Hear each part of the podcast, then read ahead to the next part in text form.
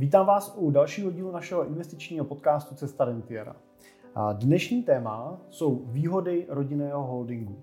A na tohle téma jsem si pozval hosta na slovo zatého. Je to advokátka a zakládající partnerka společnosti Talers Petra Hajková. Dobrý, Dobrý den, Petro. děkuji Jirko za pozvání. Zdravím vás, posluchače. No a s Petrou dneska rozebereme téma rodinného holdingu trošku víc do hloubky. Tak pojďme se rovnou pustit do tématu. Petro, jaký je vlastně teda ten základní rozdíl mezi klasickou firmou a mezi holdingem?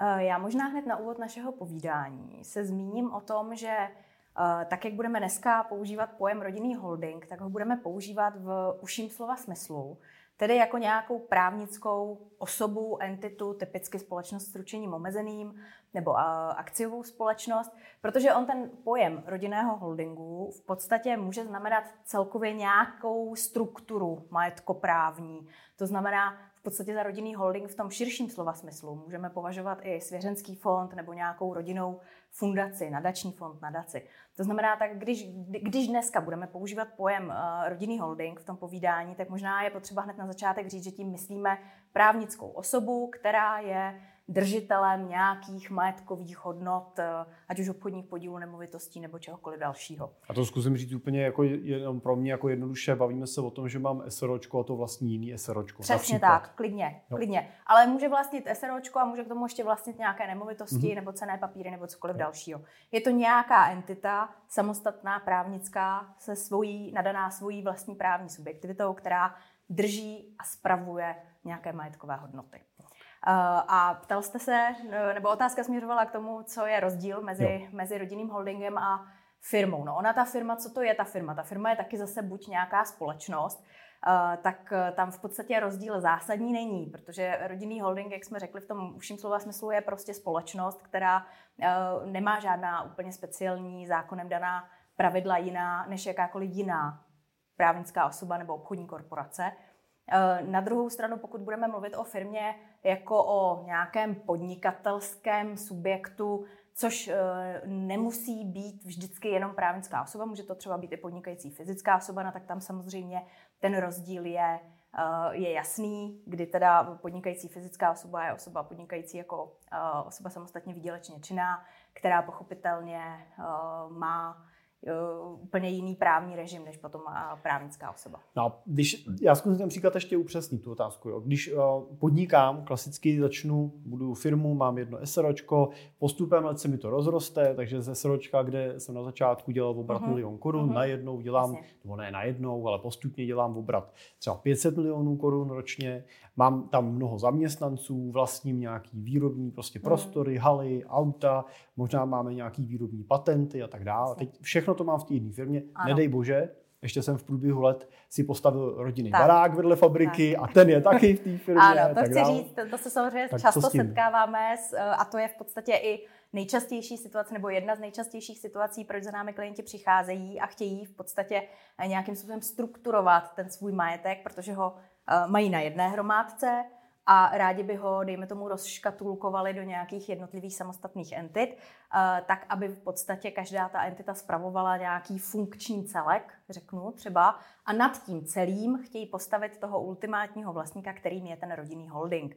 Eh, protože potom, a to možná nevím, do jakého detailu se dneska dostaneme, ale i z hlediska nějakých korporátních pravidel a eh, nějaké jako funkčnosti celého toho systému je samozřejmě jednodušší, pokud eh, dědická, eh, dědické záležitosti a všechny související věci řeším. V podstatě na úrovni toho ultimátního eh, rodinného holdingu, který stojí na vrcholu té pyramidy, než když potom vlastně to musím korporátně řešit v každé té jednotlivé entitě zvlášť. Jakou výhodu má teda potom, pro, proč bych tu firmu neměl nechat tak, jaký mám teď, hmm. ale měl bych ji rozdělovat třeba, to je se vlastně baví o tom rozdělit tuhle tu jednu firmu do víc společností, který budu vlastnit teda pak přes jednu právnickou osobu. Uh, Jakou to má výhodu? Jasně, tím uh, vlastně úplně nejzákladnějším smyslem a účelem toho rodinného holdingu je v podstatě zamezit štěpení toho rodinného majetku. Proto to tomu, tomu také říkáme rodinný holding, navazuje to na nějakou takovou jako historickou tradici toho knížecího nebo šlechtického konceptu v podstatě, kdy, kdy ten majetek spravuje skutečně ta rodina. To znamená, to, co nám ten rodinný holding umožňuje, je uh, pod jednu schránku nebo do jedné bubliny podstatě vložit všechny možné majetkové hodnoty, které se v čase neštěpí i z hlediska nějakého potom dědění nebo, nebo rozpouštění těch jednotlivých podílů v tom rodinném holdingu, tak ale vlastně ne, neohrožuju tu korporátní strukturu těch, e, těch e, podřazených entit, v podstatě těch ceřiných společností v tu chvíli potom třeba. Jo. E, současně samozřejmě, pokud mám v rámci svého majetkového portfolia nějaké Eh, jako společnosti, které jsou výrobní nebo nějakým způsobem provozní, tak i odděluju provozní výrobní eh, rizika těch jednotlivých společností od jiného majetku. Eh, to znamená typicky třeba pokud mám Máme klienty, kteří mají developerskou činnost, například tam samozřejmě i v čase pořád mají nějakou odpovědnost za vady nebo za, za cokoliv dalšího. A současně mají ve svém majetkovém portfoliu nějaké nemovitosti a tak dále. A tam vlastně oddělují to, co je vysloveně spojeno s těmi provozními riziky té konkrétní společnosti od toho jiného majetku, který potom už v podstatě chrání proti tomu, aby si na něj někdo, kdo bude vznášet nějaký majetkový nárok, aby si na něj sáhnul, uh, pokud by to bylo vlastně v rámci jedné, jedné společnosti nebo pod jedním, uh, jedním vlastně, jednou entitou Jedním celé. To znamená, tím, tím vlastně eh, rozvrstvuju riziko mezi ty jednotlivé provozní entity, které vlastně uh, si sami stojí potom za těmi svými riziky a vzájemně se nijak neohrožují. A zeptám se teda na konkrétní příklad. Pokud prostě budu mít uh, tu fabriku a tu fabriku jsem postavil, mám nějaký pozemek k tomu Jasně. a tak dál, tak pokud to nebudu vlastnit v jednom SROčku, ale budu mít dvě firmy. Jedna bude hmm. vlastnit tu fabriku a bude pronajímat ten, tu halu té druhý, která hmm. tam teda podniká, provozuje tam tu výrobu. Tak v případě, že mi zkrachuje ta, to jedno SROčko, který dělá ten provoz, a je vlastněný teda tím holdingem, tak to druhý, toho druhého SROčka se ten krach přímo, krom toho, že teda nemám toho nájemce, Jasně. tak se nedotkne. Nemůže ten věřitel přijít a uspokojovat se na tom mým druhým majetkovým uh, SROčku? Bylo by silný tvrzení, kdybych řekla, že nemůže. Jsou určitý výjimečný situace, kdy může.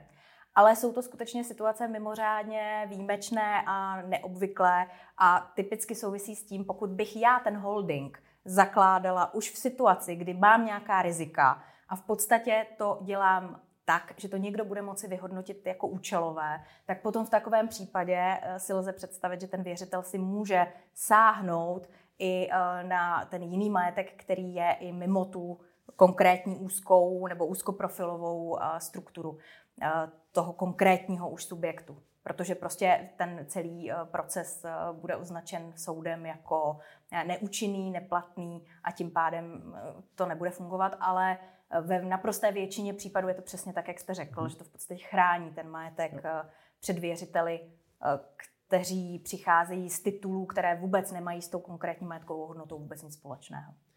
Z toho možná tady vyplývá to, že na co, co se vlastně jako třeba dělá na úrovni toho holdingu. Jo? Já si dokážu představit, když jsem ten fabrikant, mám tu firmu, hmm. mám tam nějaký provoz, nebo si z toho vyčlením ten majetek, tak tam mám nějakého správce té nemovitosti a tak dál. Kolik zaměstnanců musí mít na úrovni toho holdingu? Jako uh, my v podstatě vždycky ten rodinný holding vnímáme jako něco, co samo o sobě by ideálně nemělo provozovat žádnou podnikatelskou aktivitu jako takovou. Přesně z těchto důvodů. Aby každá vlastně ta uh, substance toho rodinného holdingu, každý ten ongoing business si vlastně sám byl zodpovědný za svoje řízení, za svoje provozní důvody, za svoje provozní financování a tak dále. To znamená, my v podstatě doporučujeme, aby ten holding byla v podstatě společnost, která skutečně jenom drží ty majetkové hodnoty a nepodniká jako uh, samostatně. Je to skutečně jenom někdo, kdo tam v podstatě vytváří nějaký ten společnický nebo akcionářský dohled a nějakým způsobem tu společnost eh, řídí jako v podstatě z hlediska, řekli bychom třeba jako investora nebo někoho, kdo v podstatě jenom jako benefituje potom z výnosů těch jednotlivých provozních entit. Takže to znamená, to znamená, rodinný holding jako takový jako ve většině případů nemá žádné zaměstnance, ani není právě zatížen takovouhle administrativní zátěží související s nějakými mzdovými a, a podobnými uh, záležitostmi. Eh, ale je to skutečně jenom někdo, kdo v podstatě čerpá dividendy, eh, případně nájmy nebo, nebo jiné, jiné eh, benefity související s tím majetkem, který drží a v podstatě je potom případně redistribuje už potom těm ultimátním vlastníkům tedy těm příslušným členům rodiny, která teda je majitelem toho rodinného holdingu. Ale máme i situace, kdy v rámci jedné rodiny se na tom eh, rodinném podnikání účastní víc osob, která každá z nich má jako ještě svůj rodinný holding vlastně. Takže mm-hmm Eh, ty struktury můžou být ještě potom daleko košatější a taky často bývají daleko košatější. Není to tak, že je jeden rodinný holding a pod ním je pověšeno všechno, ale vlastně už se to potom dál zase štěpí do těch provozních entit, která každá se jak se stará o ten svůj kousek toho, toho eh, provozního eh, řízení. Uh, jsou ještě nějaké další výhody, které rodinný holding přináší? No určitě, těch výhod je spousta. Jednak je to teda, když řeknu tou hlavní a takovou filozofickou výhodou, je to, že uh, nám rodinný holding umožňuje koncentrovat ten majetek, který se potom nějakým způsobem neštěpí. Nedochází ke štěpení uh, obchodních podílů v těch konkrétních právě už provozních společnostech. Ty nejsou potom případně zasaženy nějakou paralýzou v případě nějakých nenadálých událostí a tak dále. Jsou normálně dál funkční, mají dál svoje Eh, statutární orgány eh, a v podstatě případná paralýza se potom děje na vrcholu té pyramidy přímo na úrovni toho rodinného holdingu, ale ta už právě nějak moc významně nezasahuje to provozní dění těch konkrétních společností. To znamená ochrana toho majetku před jeho štěpením. To je v podstatě asi zásadní eh, význam pozitivní toho rodinného holdingu. No ale samozřejmě tak, jak život žijeme všichni tak, abychom ho nějakým způsobem optimalizovali třeba i z hlediska daňového a tak, tak eh, významnou eh, výhodou rodinných holdingů je, že rodinný holding čerpá dividendu osvobozeně, pakliže je vlastní eh, více než 12 měsíců po sobě jdoucích více než 10% podíl v, daném, v dané právnické osobě, což typicky teda bývá případ rodinných holdingů, která let, většinou ze 100% nebo velmi často ze 100% vlastní nebo z nějakých významných procent vlastní tu danou provozní společnost, tak potom lze vlastně tu dividendu toho ongoing business, tak ty, ty benefity finanční z něj čerpat do eh, rodinného holdingu osvobozeně. A tam potom dál je ta úvaha o tom, zdali eh, má ta, ten finanční tok pokračovat dál k těm ultimátním vlastníkům. Tam samozřejmě už je potom zatížen 15% srážkou daní. A nebo zda uh, tam zůstane a bude použit uh, v rámci rodinného holdingu zase na nějakou reinvestici a a zdali ten rodinný holding za to nakoupí nějaké jiné hmm. majetkové hodnoty. Mně třeba v tom z pohledu toho wealth managera přijde jako hrozně důležitý i to, že oddělujeme rodinu od toho provozu, takže vlastně na úrovni rodinného holdingu vlastně jako vlastníci, jako valná hromada může sedět rodina a ta se mezi sebou tam může mhm. dohadovat, uh-huh. řešit si, co uh-huh. potřebuje, vyřešit si svoje soukromé věci a, a pak vlastně instruujou toho jednatele, který zastupuje rodinný holding a ten pak přichází na valný hromady těch konkrétních provozních firm. Aha. Takže případní ředitele těch společností tak se baví s jedním člověkem v té protistraně a není, nesedí mu tam šest členů Přesně rodiny, tak. který každý Přesně si hájí nějaký svůj zájem a on řeší vlastně, jaká je ta správná cesta. Tohle vlastně si ta rodina vyřeší už na úrovni toho. Přesně holdingu. tak. Velmi významnou výhodou oproti třeba jiným nástrojům, které můžeme v rámci té zprávy rodinného jmění a, a případně mezigeneračního předávání toho rodinného jmění využívat, například svěřenské fondy nebo, nebo nějaké formy trustů jiné, eh, tak je ta, že u rodinného holdingu je ta kontrola těch ultimátních vlastníků eh, velmi silná. Oni se nevzdávají v podstatě žádných majetkových práv, oni dál můžou rozhodovat úplně jako, eh, řeknu opravdu ultimátně o tom, co se s tím majetkem dál děje. V případě, že vlastníci by svěřili to jmění například do svěřenského fondu, tak tam v podstatě ztrácí do, do určité míry tu kontrolu. Ona se samozřejmě dá v rámci toho svěřenského fondu zase těmi nástroji, které nám umožňuje svěřenský fond využívat, jako nastavit jinak, prostřednictvím prostě jmenování správce a tak dále, případně nějakých dohlížitelů. Nicméně už nějakým způsobem eh, ta kontrola není tak stoprocentní, eh, nebo za určitých okolností může být i nějakým způsobem ohrožena, na rozdíl od rodinného holdingu. Tam vlastně tím, že to má vlastně klasickou korporátní strukturu, kdy eh, ultimátní vlastník, jakožto držitel těch, eh, toho obchodního podílu v rodinném holdingu, v podstatě může na valné hromadě těch jednotlivých provozních společností a tak dále velmi významným způsobem ovlivňovat další fungování toho, toho provozního, nebo té provozní části třeba. No a jak teda může ten rodinný holding Petro pomoct při tom mezigeneračním transferu? To znamená, když uvažujeme o tom, že jako rodiče máme děti a chceme je nějakým hmm. způsobem do toho majetku uh, zapojovat, a ne, nebo je možná nechceme zapojovat, ale přemýšlíme o tom, jak jednoho dne, až tady nebudeme, ho budou ty děti vlastně spravovat, jak tak. rodinný může pomoct. Ono vždycky záleží na struktuře toho majetku, o který se má jednat a v podstatě Není to nikdy tak, že by prostě přišel klient a řekl, tak já chci teď založit jako rodinný holding, tak, anebo si koupil dokonce někde eh, za pár peněz eh, nějakou už založenou společnost a teď si řekl, tak a to bude můj rodinný holding. Vždycky to samozřejmě je o nějaké širší úvaze, na základě které my ten rodinný holding nějakým způsobem dopředu nastrukturujeme a tu jeho korporátní strukturu vymyslíme tak, aby přesně umožňovala v čase eh, mimo jiné například i to mezigenerační předávání. To znamená, Podobně jako i u jiných teda nástrojů lze v podstatě v čase postupně předávat eh, fungování celého toho rodinného podnikání eh, dalším nastupujícím generacím. Eh, a to tak, že si řeknu, tak já teď jsem vlastníkem stoprocentním svého rodinného holdingu, který pod sebou má pověšené další teda nějaké vehikly, které každý nějakým způsobem generují nějaký zisk, každý možná nějak jinak nebo nějakou jinou formou. A já teď řeknu, že svým dětem předám, až dostudují, tak jim předám nějakou část toho. A nastavím to tak, že budu schopná říct, že v určitý okamžik jim dám každému třeba 10% v tom rodinném holdingu. No a pak si řeknu, a tak když se začnou zajímat víc o to rodinné podnikání, začnou se do něj nějakým způsobem zapojovat, tak jim najednou už můžu dát vlastně víc. To znamená, Eh, nebo větší část toho podílu. No a až pak jednou nebudu a zemřu, tak vlastně oni nějakým přirozeným teda postupem nějaké i dědické posloupnosti, tak v podstatě získají nějakou další část toho rodinného podnikání.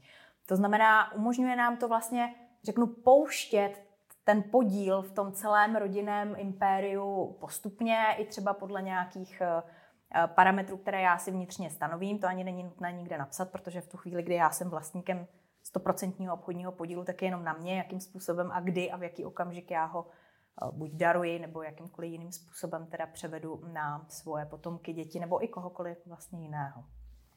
Eh, mně tam přijde zajímavý v tom principu to, že i tak, jak se mi snižuje třeba ten vlastnický podíl, uh-huh. to má třeba děti dostávají víc a víc procent, tak vlastně se nemusí nezbytně snižovat ten můj kontrolní podíl, protože Přesně já můžu tak. vlastně ty podíly specifikovat, Určitě. že je třeba můžu mít jenom 1-2%, případně opravte, který mají to kontrolní slovo, to znamená, to má nějaký právo veta nebo rozhoduje a ty ostatní mají třeba právo na dividendy, mají hmm. právo na to participovat, ale neřídí. Určitě.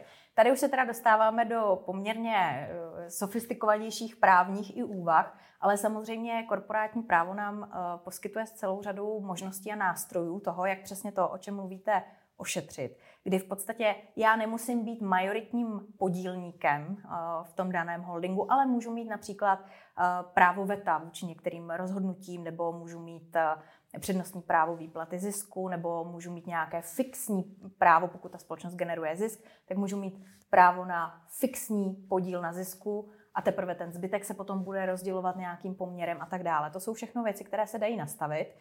Což pro mě jako pro rentiera, to je docela to, jako důležitá informace. To je velmi důležitá informace samozřejmě.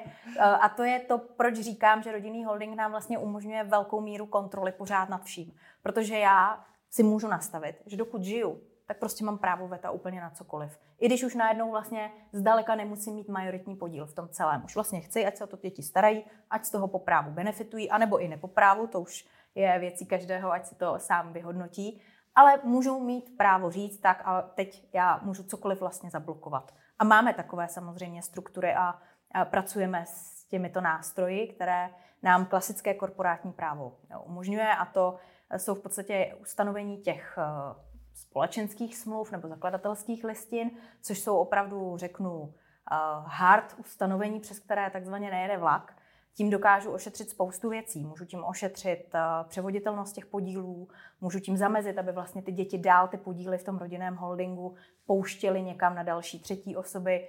Uh, můžu tím uh, zamezit tím pádem teda nějakému nežádoucímu dalšímu štěpení a, a to, že se ty podíly v tom rodinném holdingu dostanou do rukou, které nechceme. Mm-hmm. Eh, můžu tím eh, do určité míry eh, i si obstarat to nominační právo na jmenování statutárních orgánů a tak dál.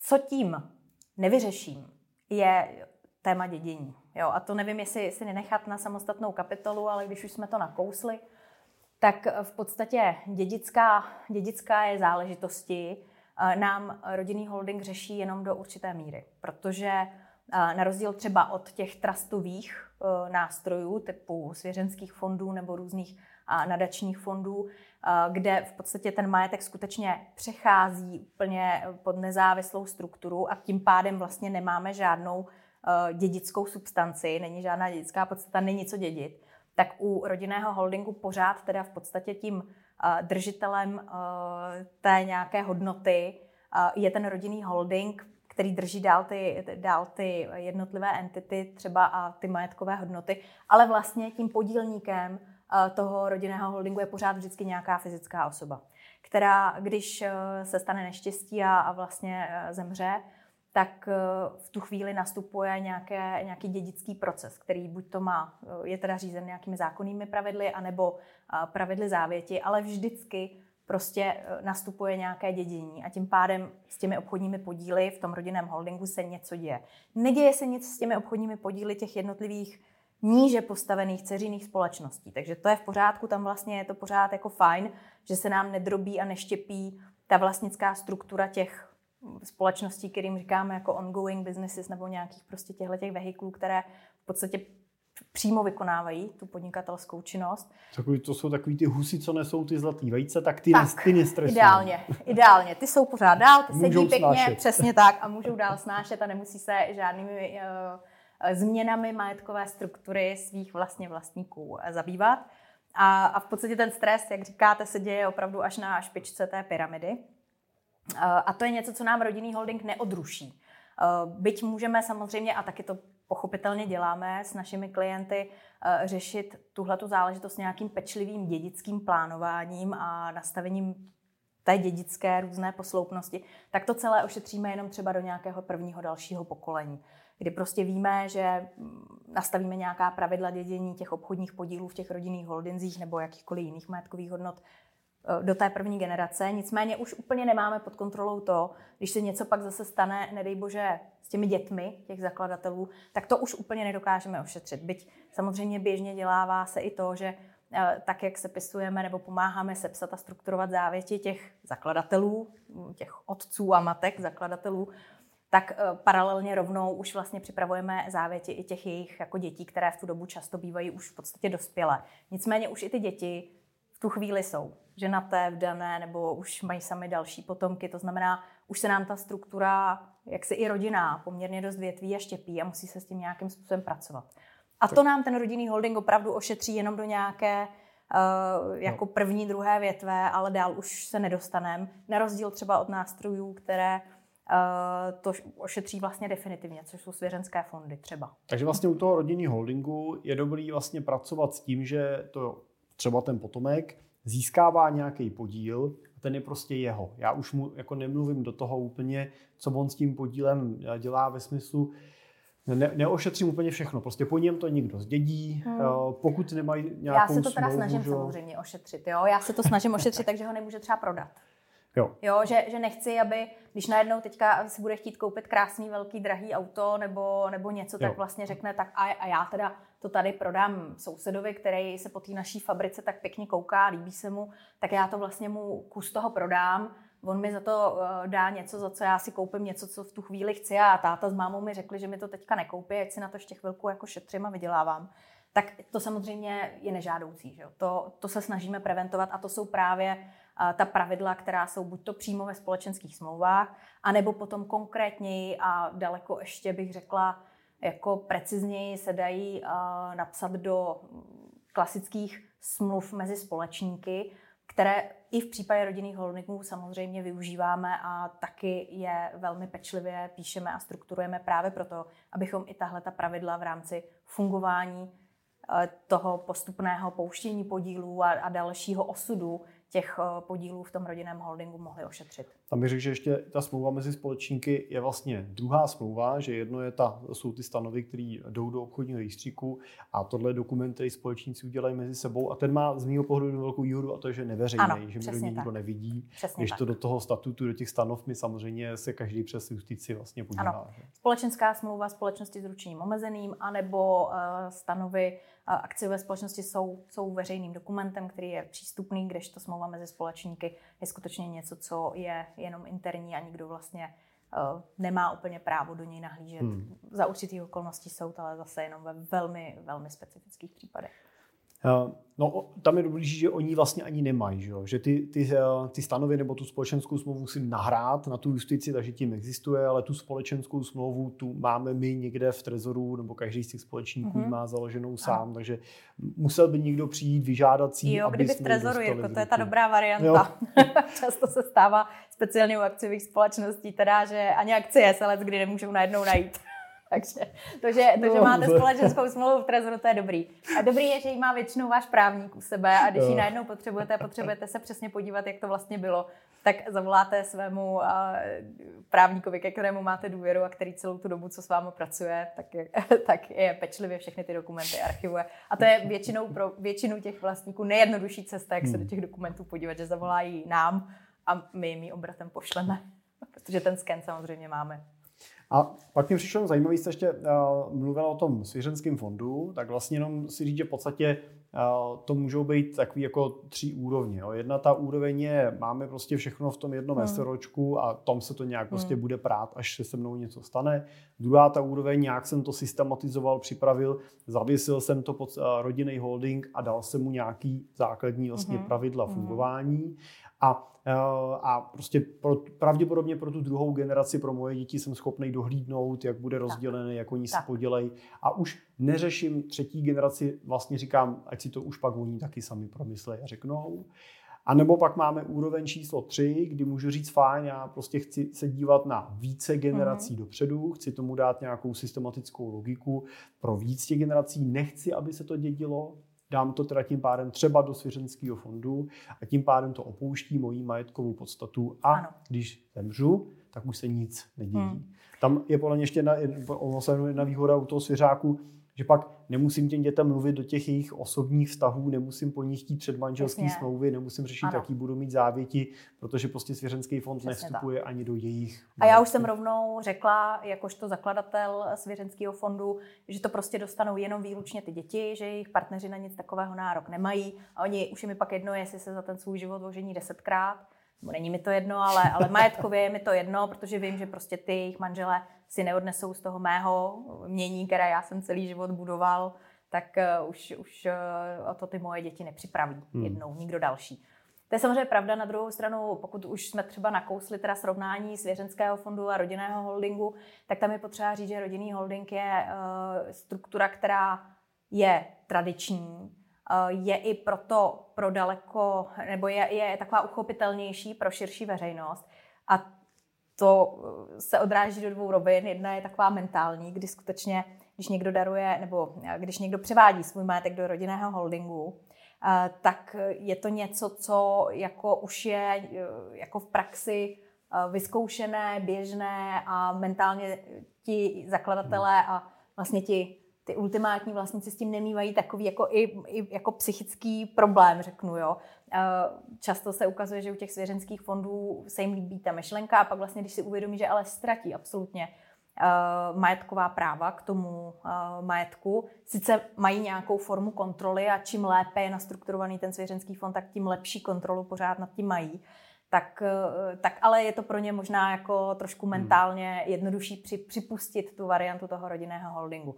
Prakticky potom má rodinný holding eh, výhodu v tom, že je prostě nesrovnatelně levnější jeho, jeho založení a jeho strukturace, protože se může v čase měnit. U svěřenských fondů tam vlastně ta změna statutu eh, je diskutabilní a v podstatě je dobře, když ta pravidla jsou nastavená velmi dobře hned z počátku. U rodinného holdingu, jako u jakékoliv jiné obchodní korporace, v čase všechno vlastně nějakým způsobem můžu měnit a ponechám-li si tu kontrolu nad těmi rozhodovacími procesy, tak v podstatě můžu kdykoliv změnit cokoliv.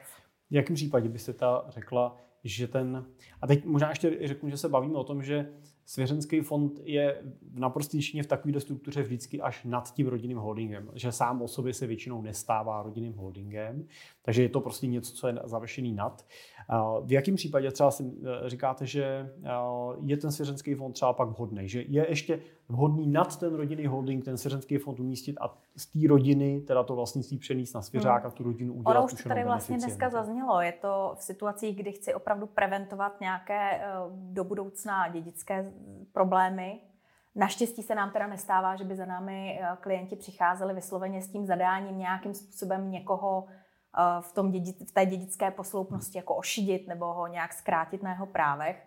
Eh, ale i, i tam samozřejmě je svěřenský fond nějakým nástrojem, pokud z nějakého důvodu nechci, aby někdo, eh, kdo by jinak ten nárok na dědický podíl měl, čili typicky nějaký neopomenutelný nebo ne, nepominutelný dědic, aby měl nárok na svůj dědický podíl, tak, tak to v podstatě lze ošetřit svěřenským fondem. Ale mm, řeknu, že v praxi eh, se to nestává a nebývá to jako časté, byť eh, to samozřejmě lze nějakým způsobem řešit. Ale zase nemůže v tom být ten hlavní účel toho hmm. založení svěřenského jo. fondu. My se v praxi k těm svěřenským fondům dostáváme, vlastně naši klienti je mají většinou právě v těch situacích, kdy se chtějí dívat těch víc generací hmm. dopředu. Hmm. Je tím jejich cílem ten majetek tam trošku jako vypustit, jo, nechtějí nad ním mít plnou kontrolu, všechno dál jako řešit, hmm. ale chtějí to opravdu pustit dál jako pro, tu, pro ty další No a generace. určitě i ta míra kontroly, já jsem sice říkala, že svěřenský fond ji nabízí v podstatě jako, jako silnější, to je pravda, ale ona v čase velmi slábne právě tak, jak jsme říkali, pokud se ty podíly potom dostávají do rukou někoho dalšího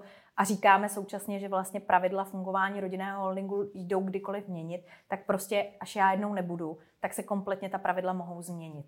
Kdežto u svěřenského fondu já prostřednictvím nějakých Uh, jako nějakého sofistikovanějšího strukturování toho svěřenského fondu můžu stanovit prostřednictvím nějakých svých listin přání a tak dále i nějaké v podstatě kvazi závazné pokyny tomu správci svěřenského fondu, jakým způsobem má ten majetek uh, uh, spravovat. A ti, obmyšle, ti obmyšlení a ty, ti beneficienti, ty, ty obmyšlené osoby se mohou lidově řečeno postavit na hlavu a prostě s tím nic neudělají. Když to u rodinného hmm. holdingu si prostě a, tou společenskou smlouvu, případně smlouvu společníků změní a v tu chvíli já jsem vlastně uh, už s tím nic, nic neudělám v situaci, kdy nejsem. Teda. Pokud mám něco, co si říkám, že musí být tím základem, a, te, a neříkám, že to je správně, ale kdybych chtěl říct, že prostě tahle firma bude v rodinných rukách a my nechceme, aby se prostě prodala nějakému korporátu, tak. budeme ji zpravovat, tak svěřenskému fondu můžu říct, ano, tahle firma tady prostě Přesně bude tak. a prodat se prostě z toho nesmí Přesně a tím to vlastně je vyřešení. Dobře, Petra, já se vrátím zpátky k tomu rodinnému holdingu. Ještě tam máte nějaký třeba takový jako příklady z praxe, třeba jak to vypadá, když se to udělá dobře? Tak my rodinných holdingů zakládáme opravdu velkou řadu právě pro ty jejich jasné výhody eh, a je to v podstatě ten nejjednodušší a takový nejuchopitelnější nástroj pro širokou veřejnost eh, v podstatě i mezigeneračního předávání, ale nejenom mezigeneračního předávání, ale celkově té zprávy eh, rodinného majetku.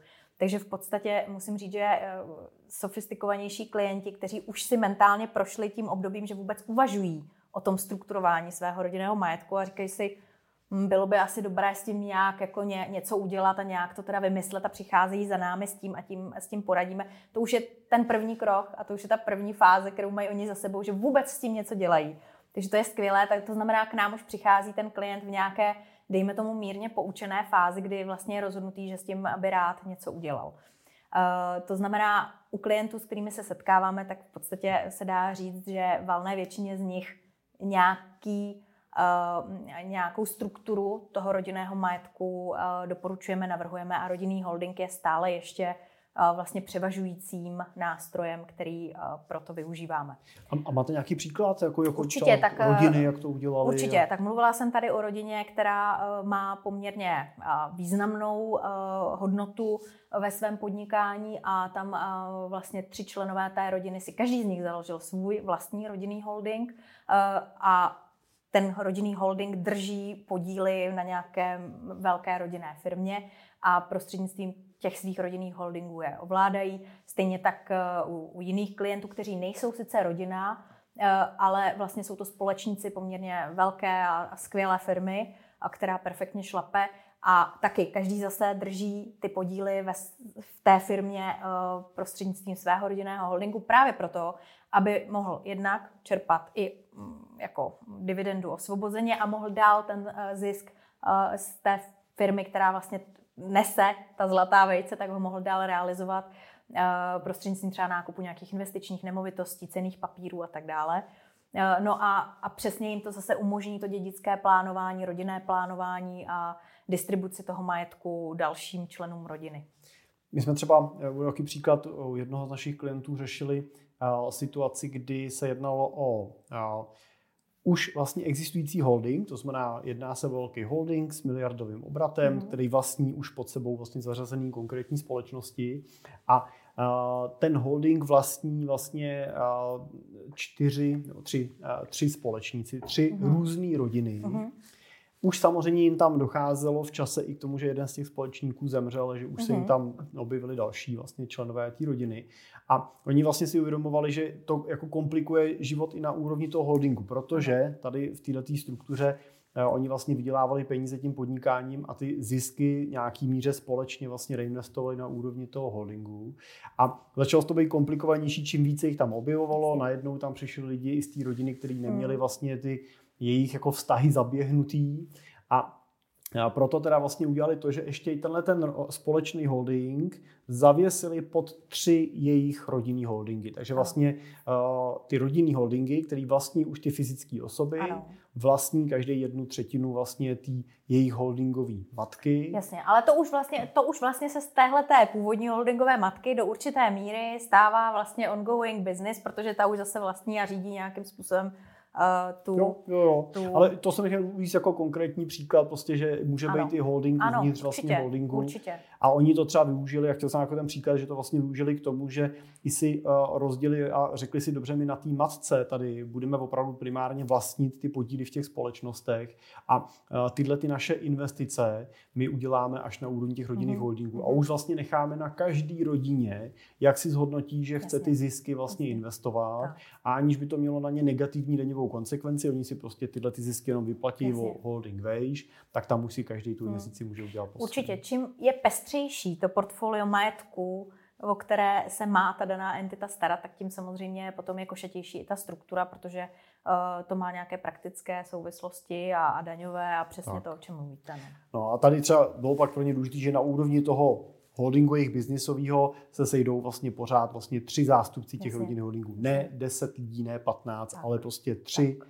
Který si ty rodiny už vyvolají a ty zastupují každou tu rodinu. A který, když se něco stane na úrovni těch ultimátních vlastníků, tak prostě místo toho jednoho, který třeba nějakým způsobem nefunguje, ať už protože fyzicky prostě není, anebo uh, to nechce dělat, nebo něco takového, tak si oni tam jenom interně už zvolí zase někoho dalšího. takže takže hmm. to je ta praktická stránka určitě. Tak a Petr, důležitá otázka na závěr. Jaký chyb bych se měl vyvarovat hmm. při uh, tom zakládání třeba rodinného To je jako rodina? těžká otázka, uh, ale i s těma chybama se pochopitelně setkáváme, protože často, nebo často, Občas za námi eh, chodí klienti už i s založenými existujícími společnostmi. Já, co bych určitě doporučila k tomu, abychom se vyvarovali té chyby, je ta analytická fáze. Ta, ta, my tomu říkáme vlastně to, že to jako uh, my tomu říkáme analytická fáze, ale není to nic jiného, než že si prostě sednete a opravdu si pečlivě řeknete, co chcete, proč to tak chcete, kam to má směřovat, o jakém období vlastně se bavíme, eh, kdy chceme, aby tahle ta struktura fungovala, jaký jsou naše plány, jak, jak moc peněz z toho celkově chceme třeba čerpat k sobě, jaký majetek do toho chceme dát, nechceme dát, Eh, myšleno teda eh, ne vždycky nutně celé portfolio majetku vkládáme do rodinných holdingů. To je zase potom na nějakou ještě separátní třeba diskuzi, povídání, ale je to taky určitě velmi zajímavé téma, co vůbec do toho rodinného holdingu vložit, jakým způsobem to tam vložit a tak dál. Takže to jsou všechno, čili, čili to jsou všechno jako věci, o kterých musíme přemýšlet.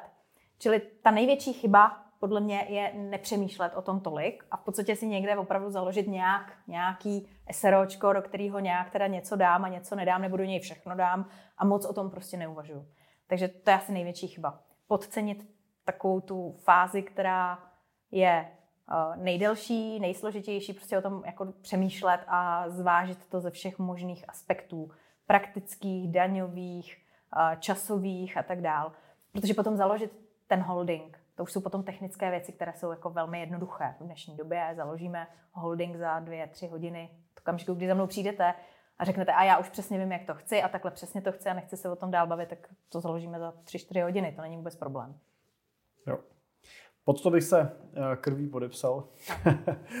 je ta fáze přípravy, jak se říká, dvakrát řeš a jednou měř, je v tomto případě zásadní. Obráceně, dvakrát měř a jednou řeš. Pardon, tak já bych řezal, pak bych řešil. No a to je ta chyba právě. To, to jste právě řekl krásně tu chybu, když se prostě rychle eh, řeže a málo měří. Jo. No.